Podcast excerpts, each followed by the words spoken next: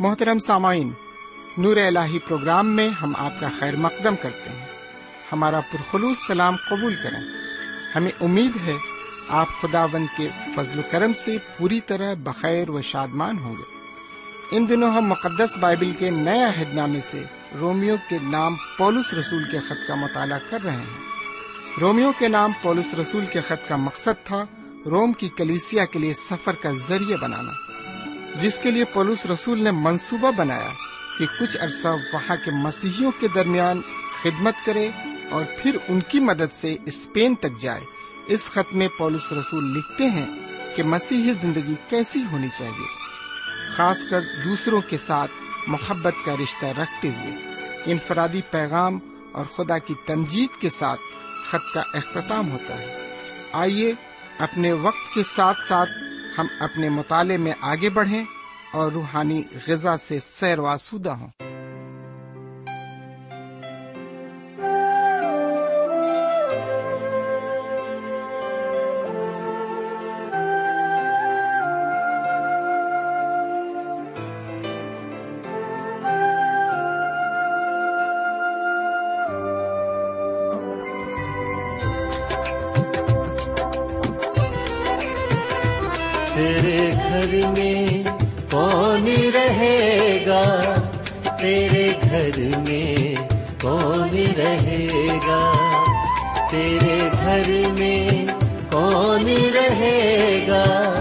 تیرے گھر میں کون رہے گا؟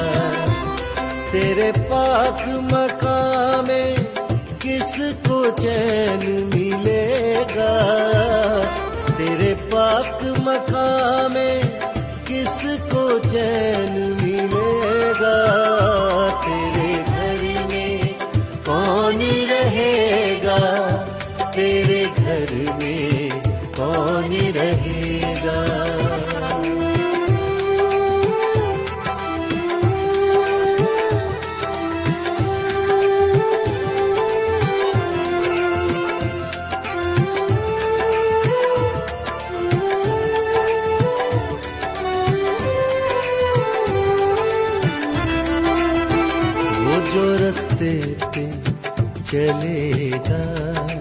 اور بھلے کام کرے گا، جو سدا سچ ہی کہے گا۔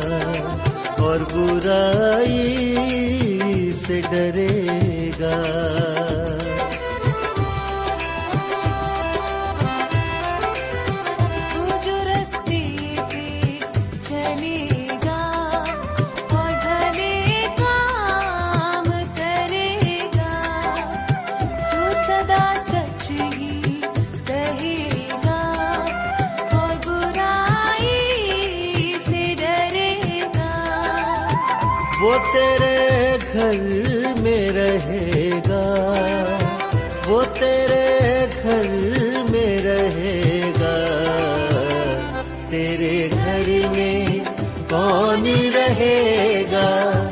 تیرے گھر میں کون رہے گا؟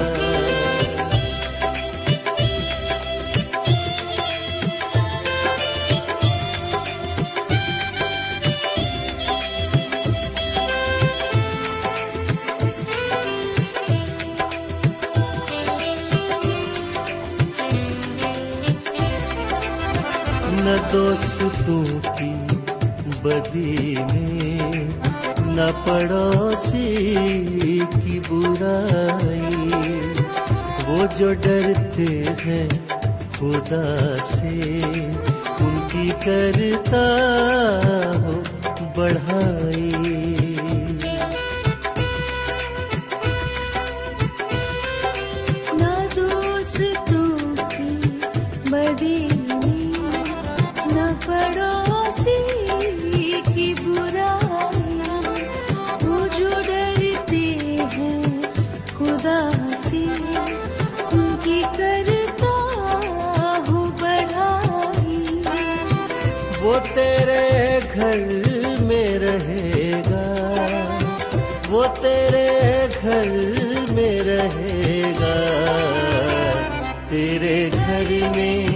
کون رہے گا؟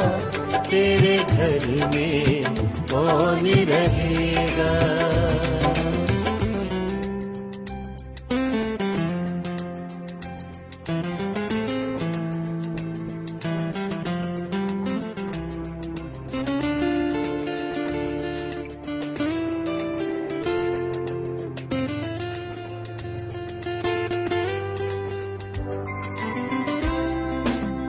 جو قسم کھا کے نہ بدلے، چاہے نقصان وہ اٹھائے۔ جو چلے راہ خدا کی، کبھی ٹھوکر وہ نہ کھائے۔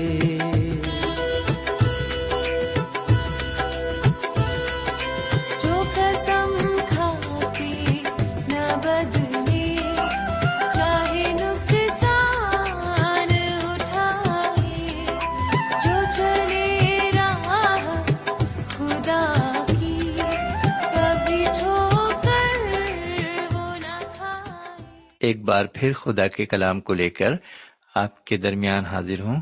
سلام قبول فرمائیے۔ سامعین، ہم خدا و تعالیٰ کے تہ دل سے شکر گزار ہیں کہ اس نے ایک اور موقع ہمیں عطا فرمایا تاکہ ہم اس کے قدموں پر بیٹھ کر اس کے پرفضل کلام کو سن سکیں۔ سامعین، یہ سچ ہے کہ خدا و تعالیٰ ہمیں ہماری مصروفیات میں سے روزانہ ایسے مواقع عطا فرماتا ہے تاکہ ہم اس کے کلام سے فیض یاب ہو سکیں۔ یہ سچ ہے کہ اس کا کلام ہمارے لیے باعث برکت ثابت ہوتا ہے، اور ہم نے اس کے ذریعے سرات مستقیم کو پہچانا ہے۔ تو آئیے ایک بار پھر ہم اس کے کلام کی طرف متوجہ ہوں اور سنیں کہ آج خدا و تعالیٰ اپنے کلام کی معرفت ہم سے کیا کہنا چاہتا ہے۔ لیکن اس سے پہلے کہ ہم کلام کی طرف رجوع ہوں۔ آئیے ایک چھوٹی سی دعا مانگیں۔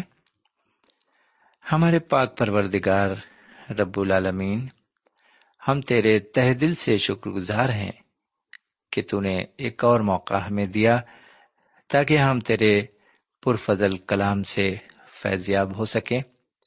آج ہم جو کچھ بھی سنتے ہیں، اس کے مفہوم کو ہم اچھی طرح سے سمجھ سکیں اور اسے اپنی زندگی پر لاگو بھی کر سکیں۔ یہ دعا ہم اپنے حضور کریم جناب سیدنا یسوع مسیح کے وسیلے سے مانگتے ہیں۔ آمین۔ سامعین، اگر آپ گزشتہ مطالعے کے دوران ہمارے ساتھ موجود تھے، تو آپ کو یاد ہوگا کہ میں نے آپ کی خدمت میں رومیو کے خط کے نویں باپ کی پہلی آیت سے لے کر اٹھارہویں آیت تک عبارت کو پیش کیا تھا۔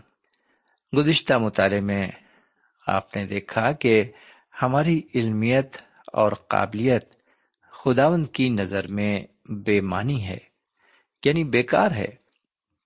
ہم نے اس سے پیار نہیں کیا ہے، بلکہ خدا نے ہم سے پیار کیا۔ اسے جس پر رحم کرنا منظور ہے، وہ اس پر رحم کرتا ہے، اور جس پر ترس کھانا منظور ہے، اس پر ترس کھاتا ہے۔ فرعون کو اس نے چنا کہ اس کے ذریعے اپنا جلال ظاہر کرے اور اپنے نام کو روئے زمین پر مشہور کرے۔ اس نے اس کے دل کو سخت کیا۔ سامعین، اس سے آپ یہ نہ سمجھیں کہ خدا کے یہاں اوروں کی طرح نا انصافی ہے۔ ہاں آپ یہ ضرور سوچ سکتے ہیں کہ وہ مطلق انسان ہے۔ کسی مخلوق کو یہ حق حاصل نہیں کہ وہ سوال کرے۔ تو پھر آئیے، مطالعے کو آگے بڑھائیں اور اس باپ کی انیسویں آیت سے لے کر آخری تینتیسویں آیت تک کی عبارت پر غور کریں۔ میں آپ کی خدمت میں رومیو کے خط کے نویں باپ کی انیسویں آیت پڑھ رہا ہوں۔ یہاں اس طرح لکھا ہوا ہے، پھر تو مجھ سے کہے گا، پھر وہ کیوں عیب لگاتا ہے؟ کون اس کے ارادے کا مقابلہ کر سکتا ہے؟ سمن انسان کی یہ فطرت ہے کہ وہ ہر بات کی وجہ جاننا چاہتا ہے۔ جی ہاں وہ ہر بات کی وجہ جاننا چاہتا ہے۔ خدا نے فرعون کے دل کو سخت کیا۔ اس نے بنی اسرائیل کو رہا نہیں کیا۔ خدا اس پر عیب نہیں لگاتا، کیونکہ فرعون خدا کے منصوبے کو پورا کر رہا تھا۔ سمن، میں اور آپ خدا کی بسات کے مہرے ہیں۔ مطالعے کو آگے بڑھاتے ہوئے اگلی آیت پر غور کرتے ہیں۔ لکھا ہے، اے انسان، بھلا تو کون ہے جو خدا کے سامنے جواب دیتا ہے؟ کیا بنی ہوئی چیز بنانے والے سے کہہ سکتی ہے کہ تو نے مجھے کیوں ایسا بنایا؟ سمن انسان کی جاننے اور سمجھنے کی خواہش کسی مسئلے کا حل نہیں ہو سکتی۔ مسئلے کا حل خدا کے قادر مطلق اور مطلق انسان ہونے کے راز میں پوشیدہ ہے۔ مسکینی میں ہی ہم اس کے ایمان میں قائم رہ سکتے ہیں۔ جی ہاں مسکین بن کر ہی ہم اس کے ایمان میں قائم رہ سکتے ہیں اور اس پر بھروسہ یا اعتقاد نہ کرنا، اس سے بغاوت کرنا ہے۔ اور جب انسان بغاوت کرتا ہے تو اس کے قہر اور سزا کا حقدار ہوتا ہے۔ سامن خدا ساری کائنات کا خالق ہے، جس میں انسان بھی شامل ہے۔ سمے جب انسان اقتدار کی بلندی پر پہنچ کر سب پر اپنا حکم نافذ کرتا ہے، اس وقت خدا و تعالی اپنے اعلی اقتدار کو ظاہر کرتا ہے۔ اور یہ بھی ظاہر کرتا ہے کہ اسی کے پاس حاکمیت ہے۔ وہ انسان کا خالق ہے اور انسان کو اس نے اپنی شبی پر بنایا ہے۔ لیکن اس کی حقیقت محض کمہار کی مٹی کی مانند ہے۔ جب جناب پولس فریسی تھے، ان کے خیالات بالکل ویسے ہی تھے۔ سامن سب سے اہم بات یاد رکھنے کی یہ ہے کہ خدا خدا ہی ہے۔ وہ قادر مطلق ہے اور انسان اس میں کچھ رد و بدل نہیں کر سکتا۔ اگلی چند آیتوں میں جناب پولس رسول خدا کو ایک کمہار کی تشبیح دیتے ہیں۔ انسان کو وہ مٹی کا لوندا بتاتے ہیں۔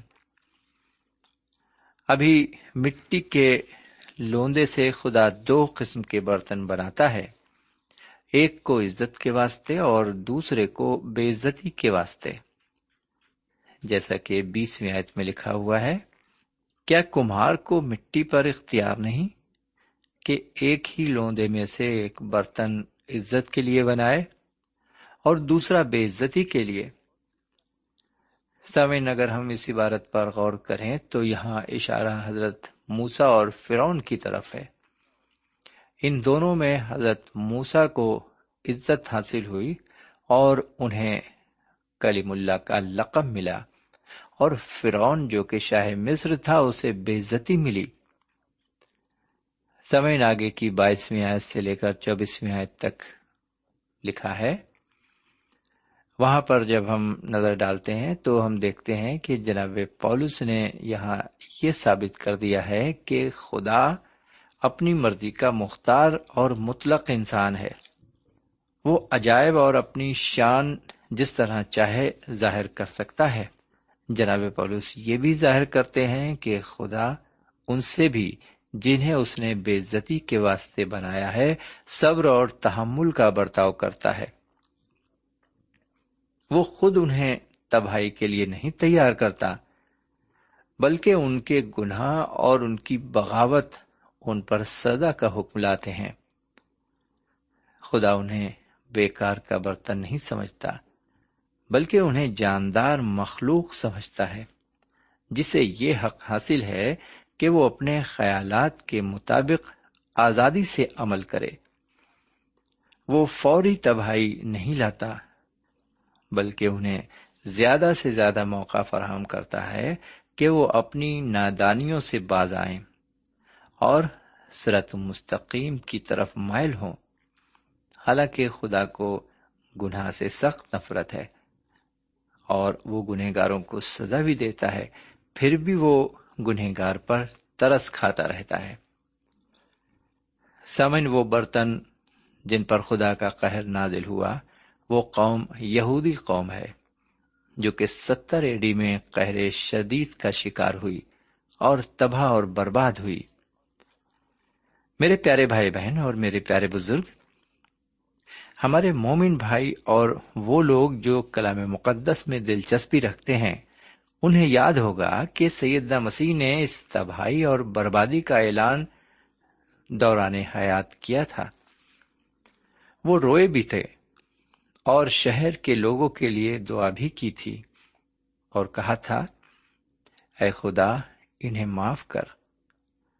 جب ستر ایڈی میں پوری تباہی نازل ہوئی خدا نے ایک بقیے کو تباہ ہونے سے بچایا۔ یہ وہ لوگ تھے جن پر خدا نے رحم فرمایا اور ترس کھایا۔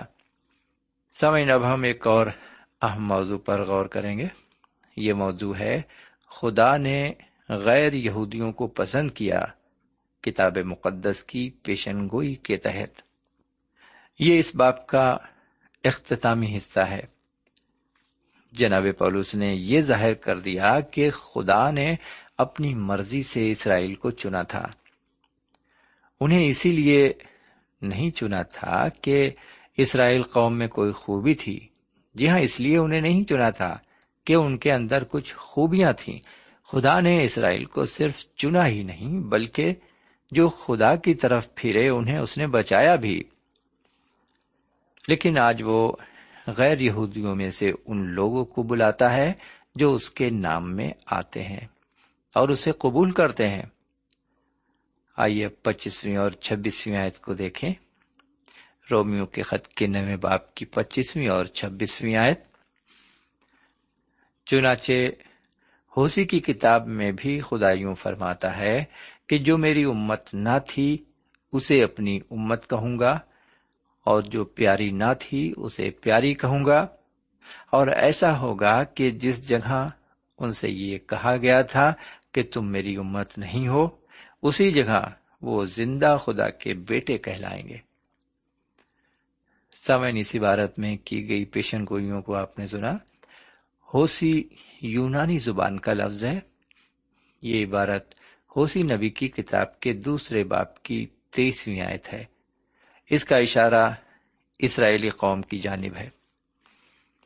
جناب پترس کے نقطۂ نظر سے یہ پیشن گوئی ان کے لیے ہے جو بقیہ یعنی جو باقی یہودی اعتقاد رکھتے ہیں اور ان کی قوم سے تعلق رکھتے ہیں۔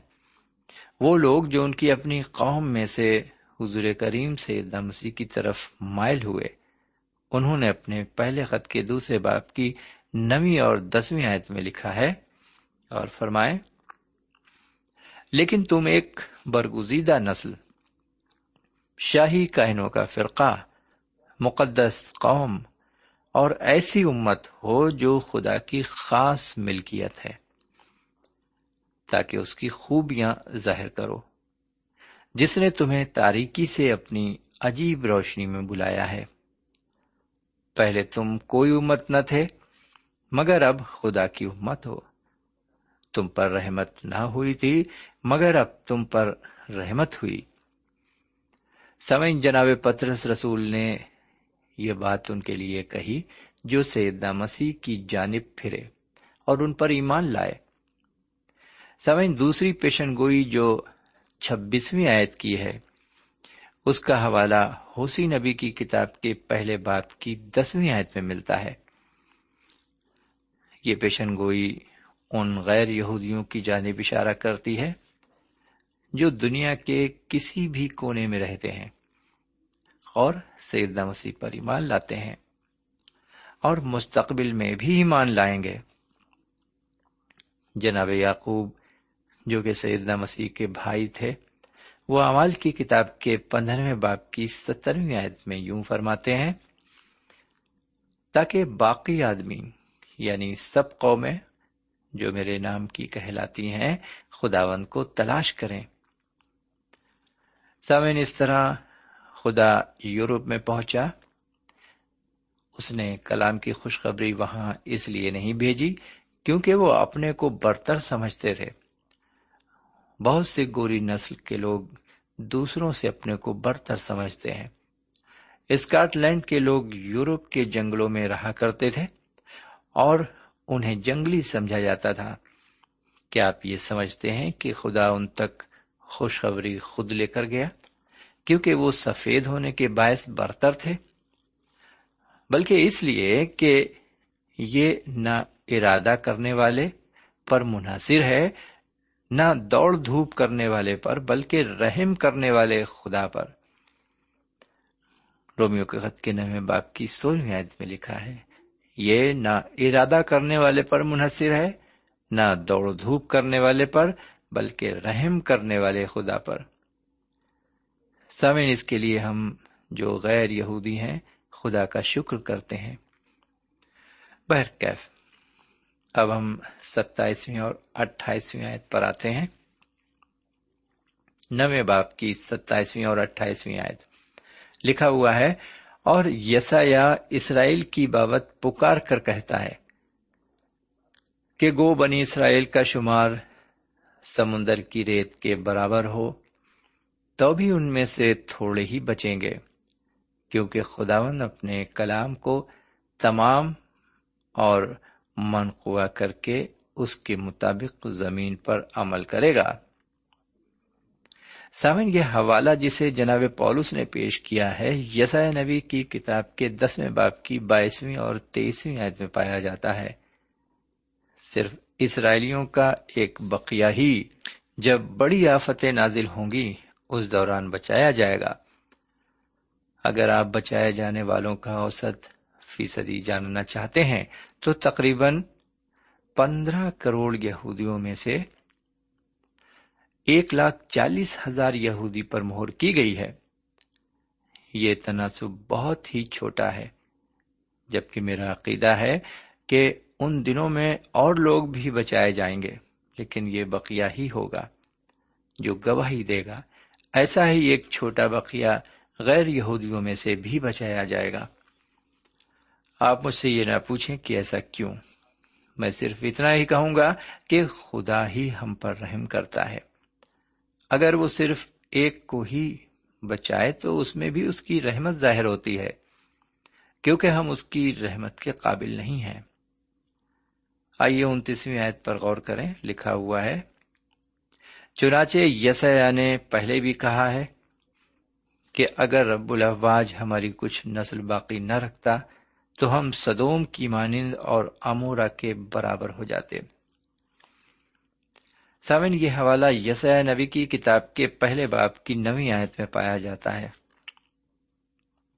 یہ ایک چوکا دینے والی سچائی ہے، جو کہ خدا کی خود مختاری ظاہر کرتی ہے۔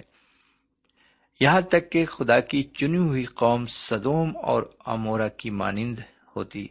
اگرچہ وہ اپنی خود مختاری اور رحمت کی بدولت اپنی چنی ہوئی قوم کا ایک بقیہ نہ بچاتا۔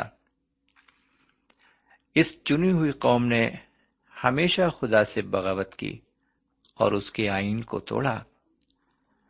آج بھی فریسیوں کی جماعت اور کلیسیا کے ممبران میں غرور دیکھا جاتا ہے۔ صرف خدا و تعالی کی رحمت ہی ہمیں دو سے بچا سکتی ہے۔ اب تیسویں آیت کو سنتے ہیں، لکھا ہوا ہے، بس ہم کیا کہیں؟ یہ کہ غیر قوم نے جو راست بازی کی تلاش نہ کرتی تھی راست بازی حاصل کی یعنی وہ راست بازی جو ایمان سے ملتی ہے۔ سمعین اس سنسنی خیز بیان کو آپ نے سنا۔ بغیر کسی خواہش اور کام کے غیر یہودی لوگوں کو خدا نے سید مسیح کے وسیلے سے راست باز ٹھہرایا۔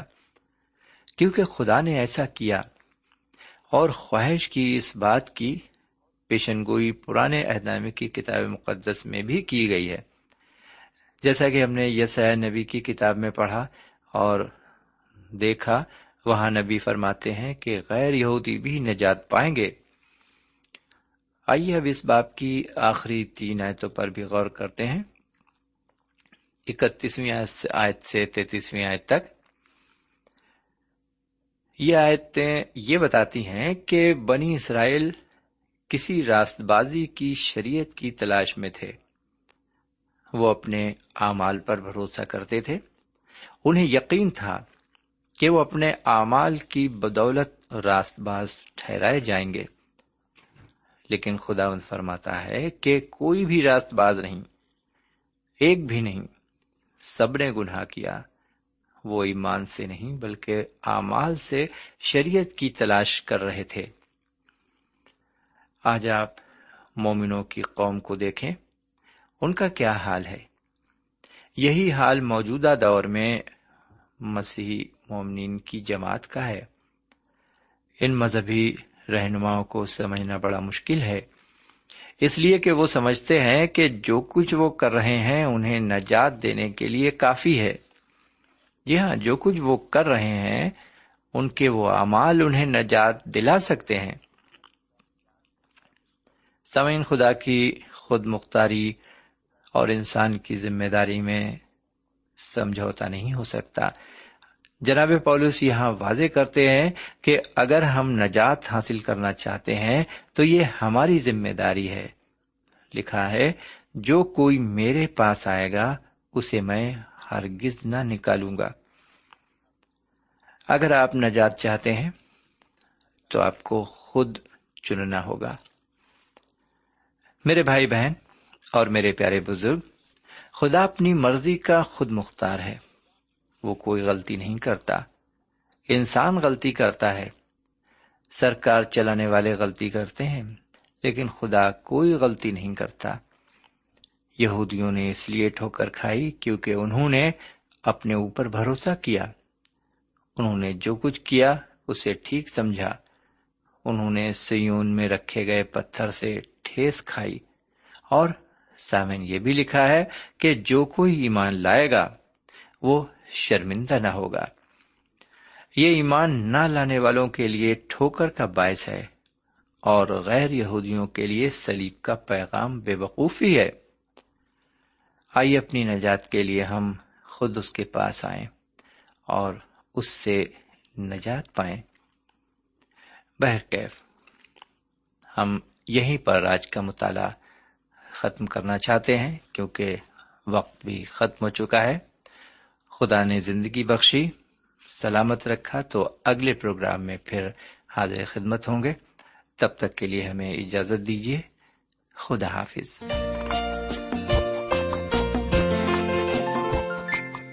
سامعین، ابھی آپ نے ہمارے ساتھ رومیو کے نام پولس رسول کے خط کا مطالعہ کیا۔